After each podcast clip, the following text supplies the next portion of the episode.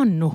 tämmöinen rauhaisa lauantai-päivä tällä kertaa, jolloin tutustumme tulevan valtuuston asioihin ja on tämmöinen rauhaisa olo. Niin, se on totta. Oot varmaan tässä valvonut viimeiset neljä vuorokautta. No siis, no siis just näin, mähän siis otin suorastaan töistä lomapäivän keskiviikoksi, jotta voin herätä keskiviikkoaamuyöllä katsomaan ja sitten tota, keskiviikkoaamuna mä olin tietysti aivan, aivan tiloissa niin kuin kaikki näytti menevän kuin 2016, mutta sen jälkeen muutaman huonosti nukutun yön jälkeen nyt alkaa aurinko paistaa ulkona ja on aamunkoitto Mm. maailmassa. Niin, tie 270 alkaa olla valmis, mutta tässähän, meni, tässähän kävi just niin kuin mä Hannu sanoin silloin edellisen viikon podcastissa, kun äh, Hannu silloin rohkeasti ennusti, että keskiviikkoaamuna on selvää, kuka voittaa, niin kuka tiesi oikean vastauksen? Niin, Laura tiesi. tie- tiedettiin, että Floridan tulokset olivat tulleet ja Floridan tulokset todellakin olivat tulleet, mutta valitettavasti ne eivät olleet positiiviset sitten. Ei ne ollut positiivisia, mutta se on kyllä jänn, siis kyllähän toi on jännittävä nähdä, että, että noin iso osa amerikkalaisia sit kuitenkin kannattaa edelleen Donald Trumpia. Ja olihan nämä vaalithan oli niinku republikaaneille itse asiassa tosi iso voitto, koska nehän, hehän voittivat sinne edustajahuoneeseen lisäpaikkoja ja näyttää siltä, että pitävät sen Senaatin senaatinkin, että, että vaikka nyt ehkä siellä Georgiassa, olen eilen harjoitellut meidän lasten kanssa tätä Georgian lausumista, että Georgia, niin Georgiassa, vaikka siellä ilmeisesti tulee molemmista senaattoripaikoista nämä tämmöiset eri, erityisvaalit, niin, tota, niin aika, no en tiedä, voi olla, että ne georgialaiset nyt ovat sitten sinisiä Kyllä. tammikuussakin. Ja valitettavaa tosiaan tavallaan silloin on just se, että, että tästä ei tullut sinällään Trumpismin sellaista tuomiota, vaan itse asiassa tavallaan niin kuin Trumpismi elää ja voi hyvin siellä republikaanisessa puolueessa. Et sellaista johtopäätöstä ei, he, he eivät joudu vetämään, että nyt pitäisi käydä sisäinen läpikäynti, että mitä, mikä oikeasti meni vikaan. Tämä olisi ollut, jos he olisivat aidosti hävinneet sekä senaatin että edustajahuoneen että presidentin vaalit.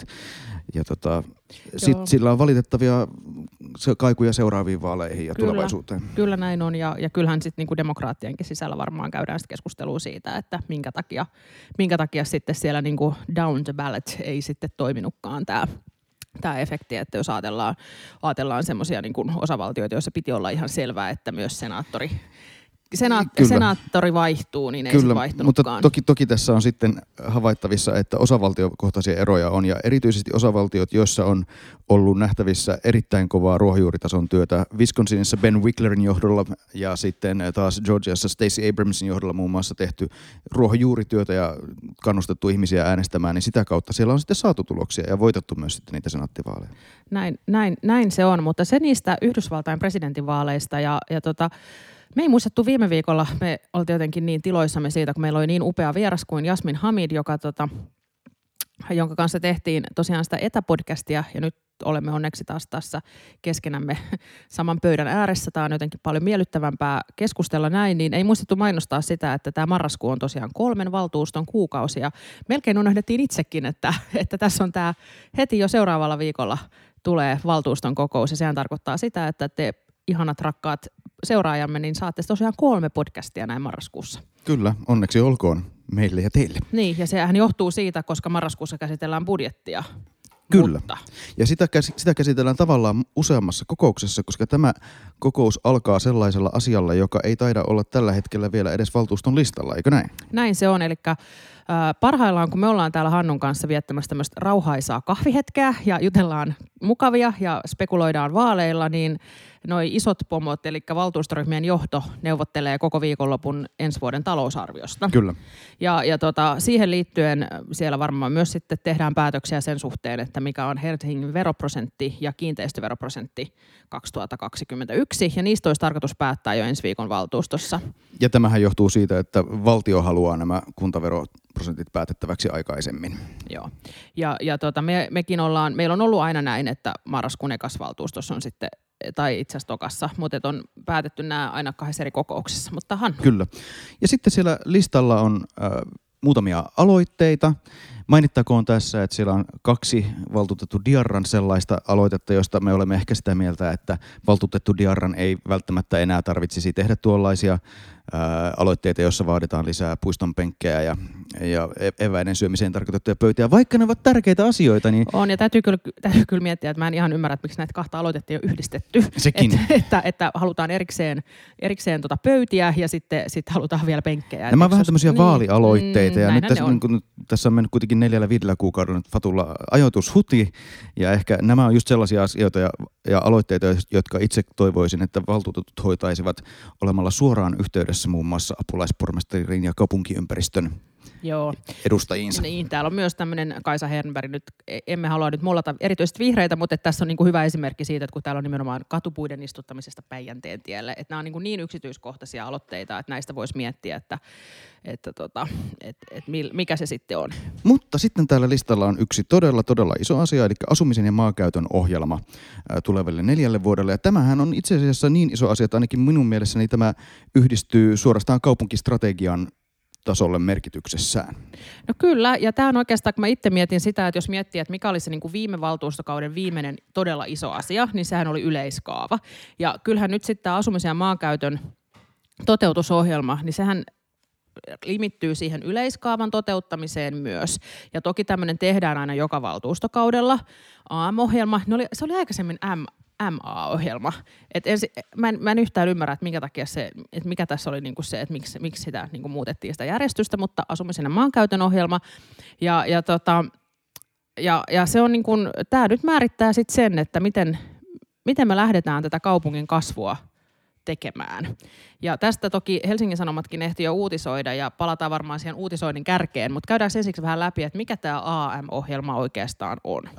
Tämä on tosiaan, tässä määritellään paitsi se, että, että paljonko niitä rakennetaan ja minkälaisia määriä, niin pa- paljon kaiken näköisiä muitakin asioita tästä rakentamisen tavasta ja mi- miten kaupunkia kehitetään. Ja, verrattuna siihen edelliseen kotikaupunkina Helsinki-ohjelmaan, joka Oliko 2000... se, oliko se nimi kotikaupunkina Helsinki? Kyllä, se Mä oli, se, siihen oli oikein tämmöinen ihanan pörröinen Joo. nimi oikein laitettu.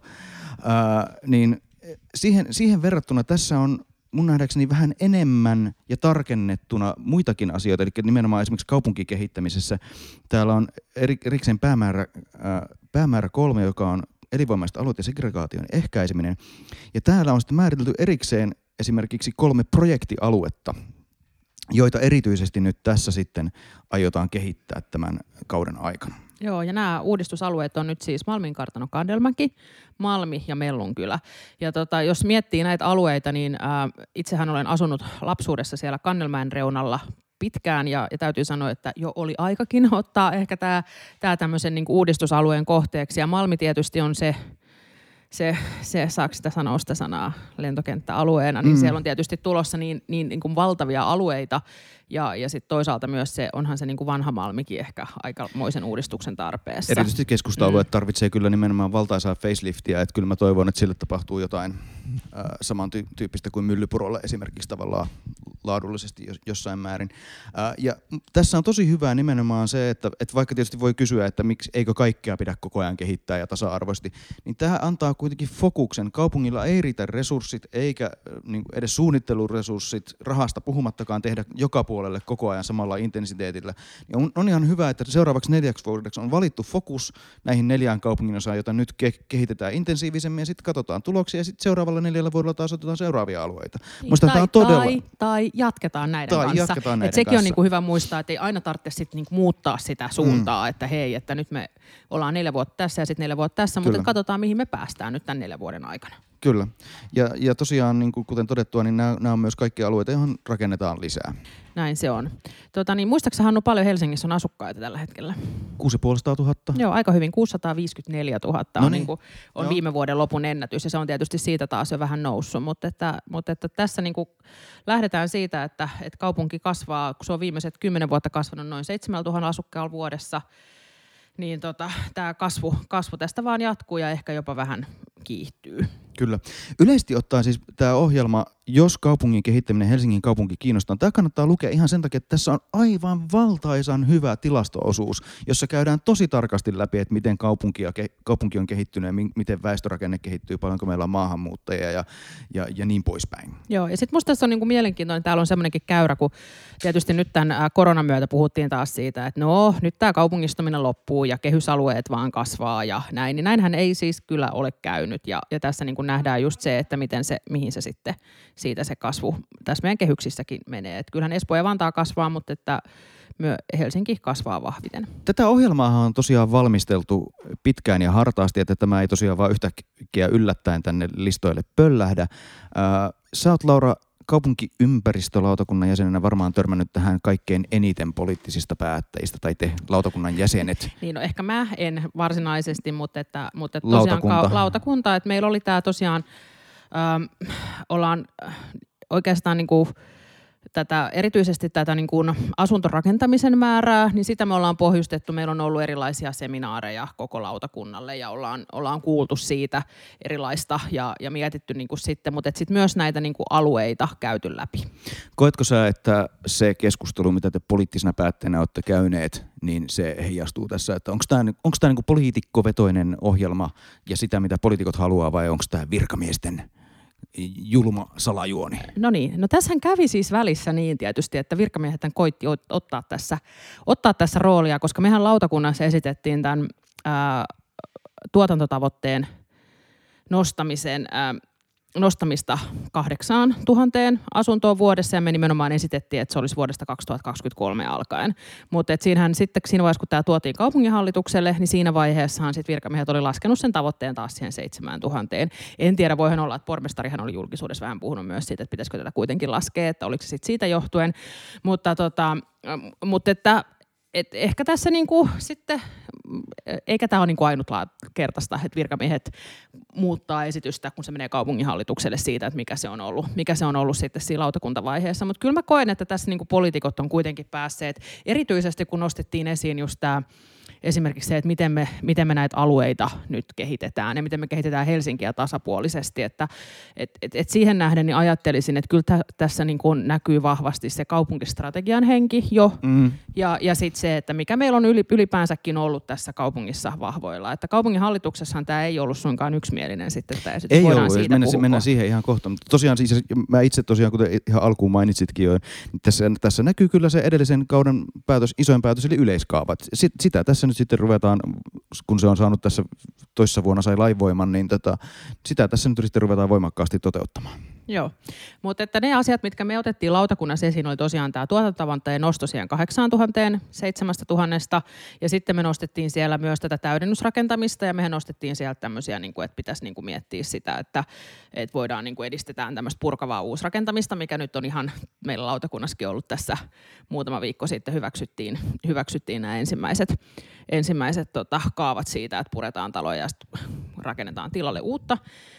Äh, mutta että, mutta että sit toisaalta niin kuin se, että, että niin kuin laadukas täydennysrakentaminen koko kaupungin alueella, mikä musta on, niin kuin näkyy, se näkyy oikeasti jo siinä yleiskaavassa, niin sitä me ollaan haluttu tässä poliitikot pitää esillä vahvasti.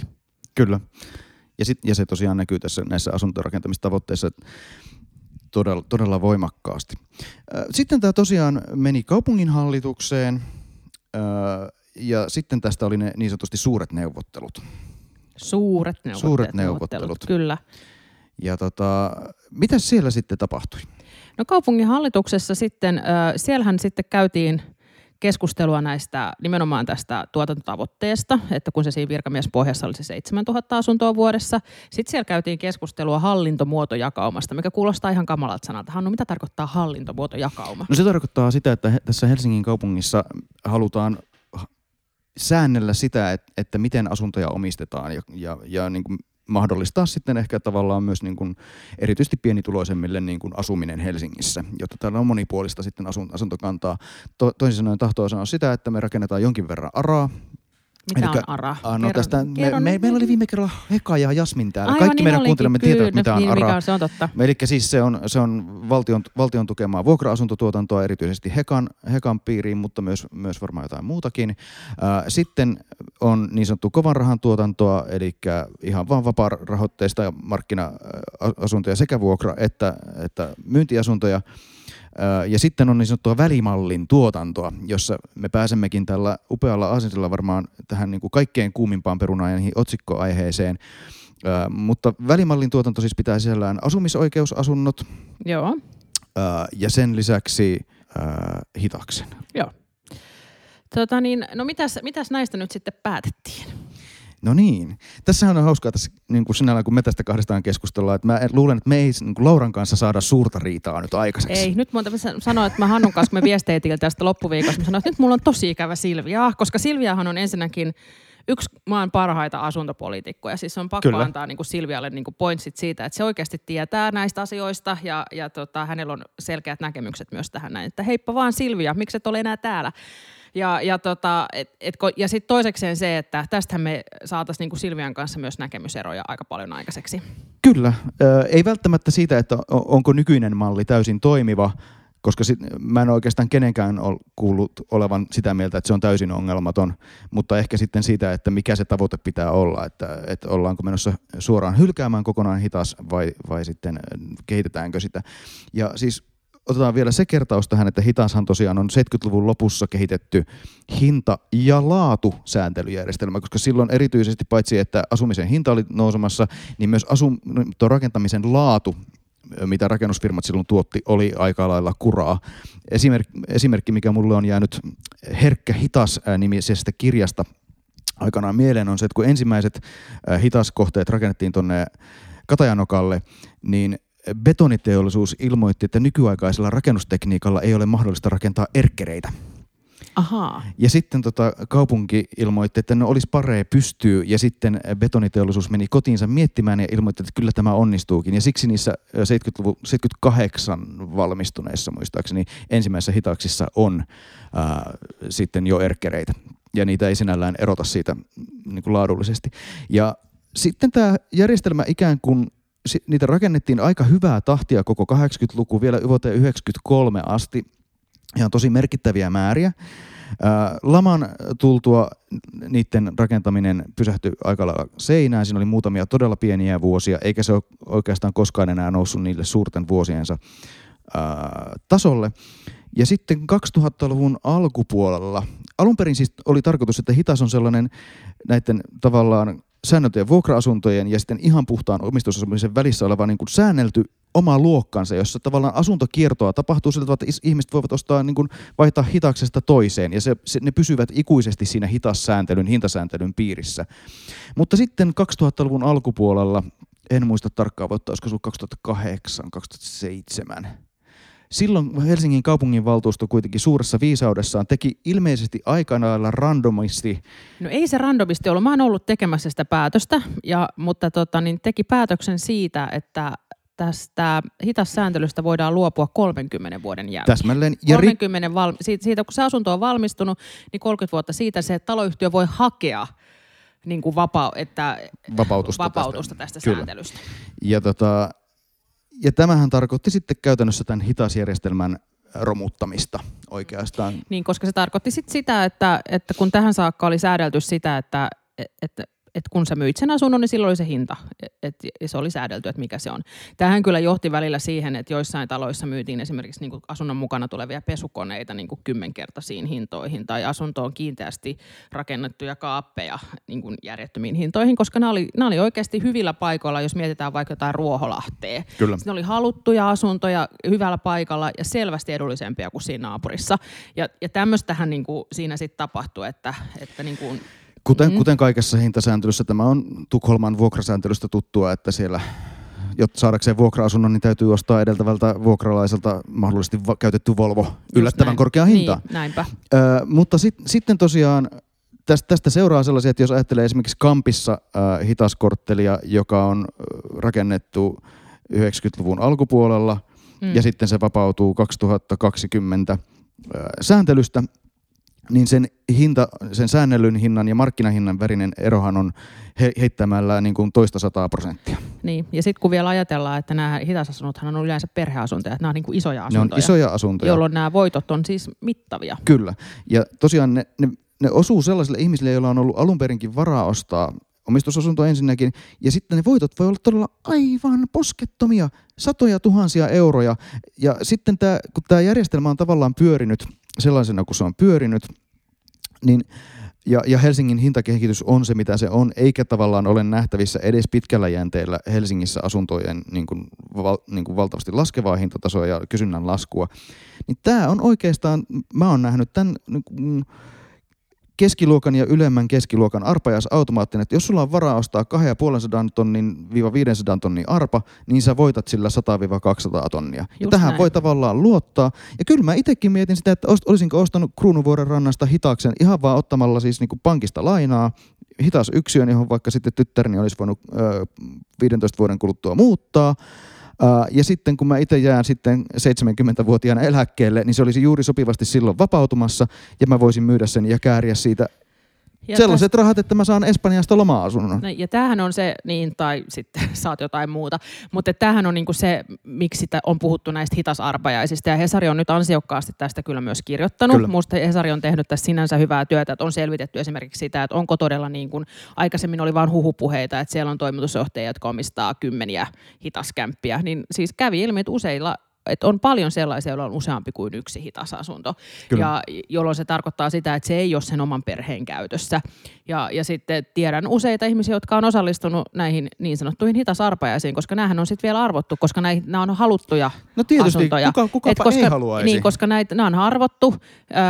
Meillä nyt on tullut paljon esimerkiksi just Ruoholahti, Kalasatama, Jätkäsaari uusilla alueilla, niin niihin on paljon halukkaita niihin ja sitten se on niin kuin mikä arpa voittaa ja voittaa samalla sit myös sinne 30 vuoden päähän Kyllä. se, si, siintävän, siitävän arpajaispalkinnon. Ja tästä kun olen sitten käynyt keskustelua ja ehkä niin kuin vähän eri tavalla ajattelevien kanssa olen myös keskustellut, en vain Lauran kanssa tällä tavalla myötäsukaisesti, niin sitten minulta on kysytty muun muassa, että eikö se ole kuitenkin parempi, että tässä nyt niin kuin yksityiset ihmiset voittavat tämän, eikä, eikä pahat gründerit ja yritykset.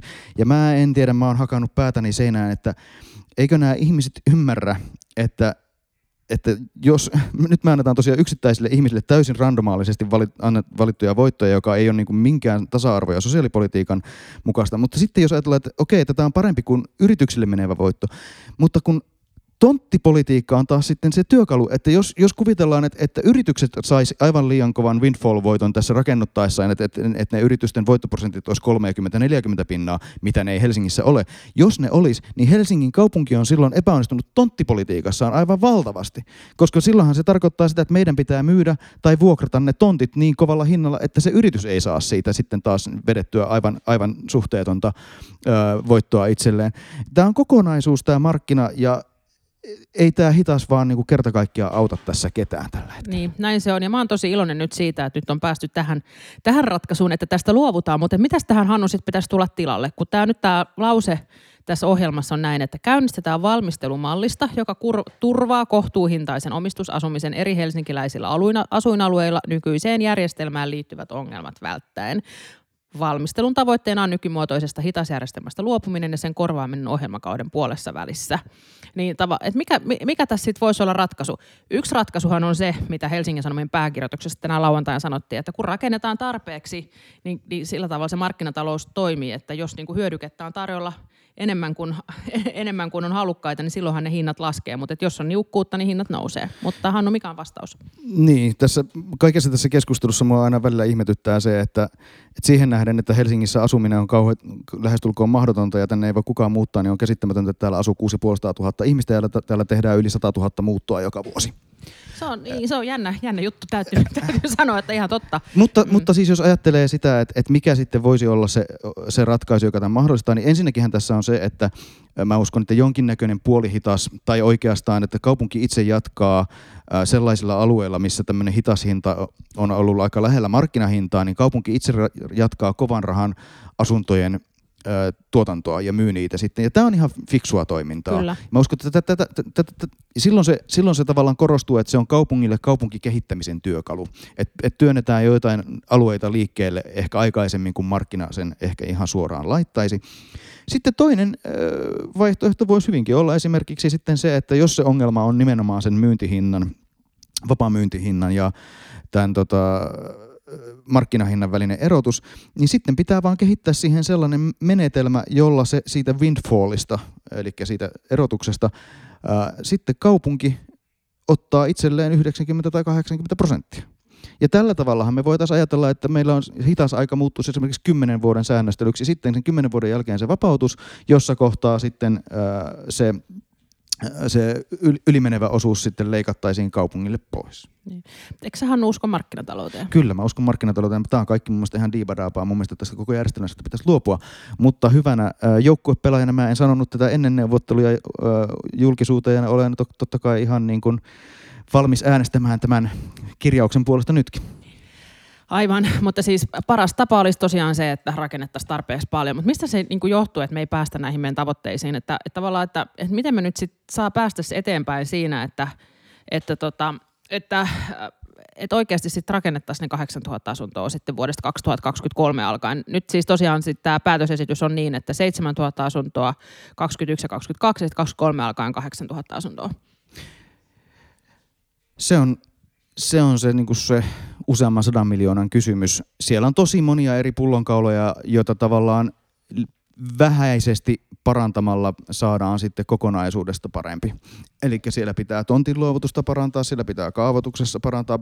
Todennäköisesti kaupunkiympäristössä pitää ihan antaa äh, sinne virkamiestasolle lisää resursseja. Siellä pitää olla ihmi- enemmän ihmisiä piirtämässä. Joo. Äh, sitten totta kai markkinatilanne vaikuttaa myös, mutta Helsinki toisaalta tässä koronan jälkeen on varmaan ainoa kaupunki Suomessa, missä rakentaminen on taatusti kannattavaa. On, ja mun täytyy sanoa, että mä oon tosi iloinen siitäkin, että kun, äh, jos silloin kun Anteeksi, aloitin... täytyy sanoa tähän äskeiseen vielä, että siis yleiskaavasta luojan kiitos seuraa se, että nyt meillä on kuitenkin tavallaan sitä kaavavarantoa, johon kaavoittaa. Se, et, et, et, et se, se ei ole nyt tässä sitten se, enää se ongelma. Et, et näitä on yksi kerrallaan ö, ratkottu ja sitten esimerkiksi kumppanuuskaavoituksen kautta varmasti saadaan niin kuin just nopeammin tehtyä niitä kaavojakin.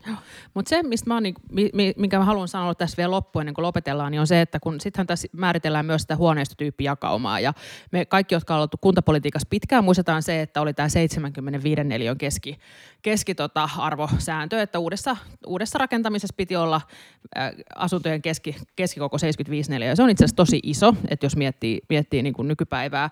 Mutta tässä, nyt tässä määritellään niin, että perheasunnoksi soveltuvien, eli vähintään kahden makuuhuoneen asuntojen riittävä osuus omistusasuntotuotannosta turvataan. Ja tämä on musta niin hyvin määritelty, että ei katsota tiukkaa neliömäärää, on tosi hyviä kaavoja, siis semmoisella noin 64 saa jo itse asiassa ihan hyviä pohjia semmoiseen järkevään perheasumiseen. Asun 64 neliön kolmiossa. No aivan, siis nimenomaan näin. Että se 75 neliö on itse asiassa ollut tosi iso ja sittenhän se johti siihen, että sitten niihin asuntoihin, taloihin tehtiin niitä semmoisia niin 150 neliön hulppeita mm. kämppiä, joille sitten ei oikein kuitenkaan ollut kysyntää. Kyllä, just näin. Mutta täällä ohjelmassa on todella paljon asiaa. Nyt me päästiin tähän vasta raapasemaan nää, niin näitä, näitä pääasioita.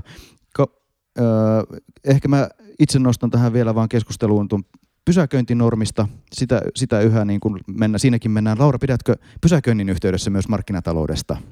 Kyllä mä, kyllä mä pidän. Siihen siis suuntaan joo, ollaan menossa. Siihen suuntaan ollaan musta menossa, että se on, se on näin. Mutta se on ehkä niin kuin hyvä vielä tästä todeta, että tästä tullaan äänestämään valtuustossa. Kyllä. Koska tämä ei ollut kaupungin hallituksessa tosiaan yksimielinen tämä kanta, koska perussuomalaiset eivät olleet mukana tässä sovussa. No mikäs perussuomalaisia hiersi? No heitän hiersi tietysti se, että ne on, on sitä mieltä, että että tota niin, äh, he eivät halua he eivät halua rakentaa näin paljon kaupunkiin ja, ja tota, että esitetty asuntotuoton tavoitemäärä on liiallinen eikä edistä päämäärää segregaation ehkäisemisestä, mikä on musta niinku lauseena jo vähän niinku keskenään ristiriidassa. Ja tota, tietysti se, mikä heilun, heilun tämä on se, että täällä eriävässä mielipiteessä niin on se, että Helsingin muuttovoitosta suurehko osa tulee vuosittain ulkomailta. Että, siis, mm, just näin. Tämä on jotenkin mm. täysin absurdi tämä heidän kokonaiskantansa. Heillä on siis sellainen näkemys, että jos Helsinkiin rakennetaan asuntoja, niin niihin asuntoihin muuttaa maahanmuuttajia. Niin, ja, niin, ja siksi, siksi ei pidä rakentaa enempää. Joo, totta kai hei, on, haloo. Niin, niin ai hei haloo. Mutta et, et, et, tota, niin, Joo, sitten täällä sit just se, että huoneistotyyppi jakauman sääntely ja erityisesti keskipinta-alatavoitteen käyttö johtaa tehottomuuteen. Meillä ei ole sitä keskipinta-alatavoitetta enää, että, että No, näin. Näinpä, tota, näinpä näin ja saapa nähdä sitten, tota, kun, kun tosiaan keskiviikkona aamuna tai tiistaina tätä podcastia varmaankin kuuntelette, niin saapa nähdä sitten, että onko mahdollisesti perussuomalaiset, paitsi että eivät olleet tässä sovussa kaupunginhallituksessa mukana, niin mahtavatko olla tuossa budjettisovussakaan Joo. sitten. sen, sen näkee et, sitten. Et tässä mutta, näkee tällaista perussuomalaisen, perussuomalaisen oppositiopolitiikan syntyä, jossa se keskeinen primusajatus on ihan jossain muualla kuin kaupungin kehittämisessä. Näin se on. Mutta hei, suosittelen kaikkia lukemaan tämän ohjelman. Kyllä. Se löytyy sieltä www.hel.fi, mikä on ne kaupungin nettisivut. Mm. Helsinki.fi hän ohjaa yliopiston sivuille. Ja katsomaan tietysti valtuuston kokousta, jos haluatte katsoa. Se tuskin kestää nyt ihan niin pitkään kuin edellinen. Juurikin näin. Tämän pitäisi olla vähän tiiviimpi, vaikka tässä on ryhmäpuheet kuitenkin sitten. Niin. Mutta hei, kiitoksia kun kuuntelitte ja tavataan taas ensi viikolla, koska nyt näitä tulee näitä podcasteja. Ei, ensi viikolla. kahden Nyt viikon on kuluttua. kahden viikon Ja kuluttua. sit Nyt joo, on noin. sentään No tauko. niin, Mutta luojan sitten kiitos. sit keskustellaan siitä, että mihin Helsinki käyttää rahansa vuonna Just näin. 2021. Ja sinne meillä on tulossa sitten vieras. Kyllä. Moi moi! Moi moi! Thank you.